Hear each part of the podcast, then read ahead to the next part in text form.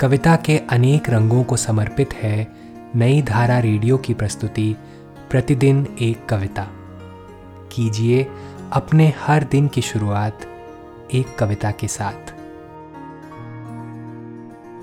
आज हम सुनेंगे सत्यम तिवारी की कविता, संक्रमण, उन्हीं की आवाज़ में।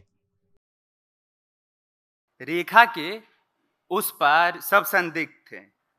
इस तरह वह लंपट था और मुंहफट सूचियों से नदारद, चौकसी से अनजान। वह जिस देवता को फूल चढ़ाता, उसकी कृपा चट्टानी पत्थरों के बरक्ष ढुलकती। उसकी प्रार्थना अंधेरी काली सड़कों से अंतहीन। जहाँ नीचे वाला ही ऊपर वाला हो, वहाँ फांसी के फंदे पर, गिलोटीन के तख्ते पर, उन्मादियों के झंडे पर, वह किसके भरोसे चढ़ा?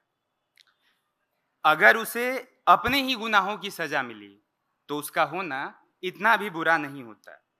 वह जो समय रहते, कालातीत हो गया, उसके लिए मैं ठीक इस जगह पर एक पंक्ति भी नहीं सोच पाया।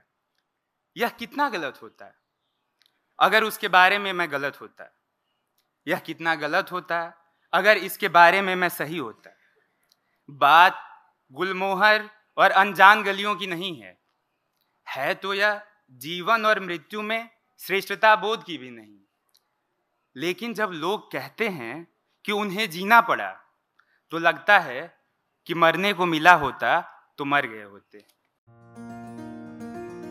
आज की कविता को आप पॉडकास्ट के शो नोट्स में पढ़ सकते हैं। आप जहाँ भी प्रतिदिन एक कविता सुन रहे हैं, वहाँ अपने कमेंट शेयर करना ना भूलें।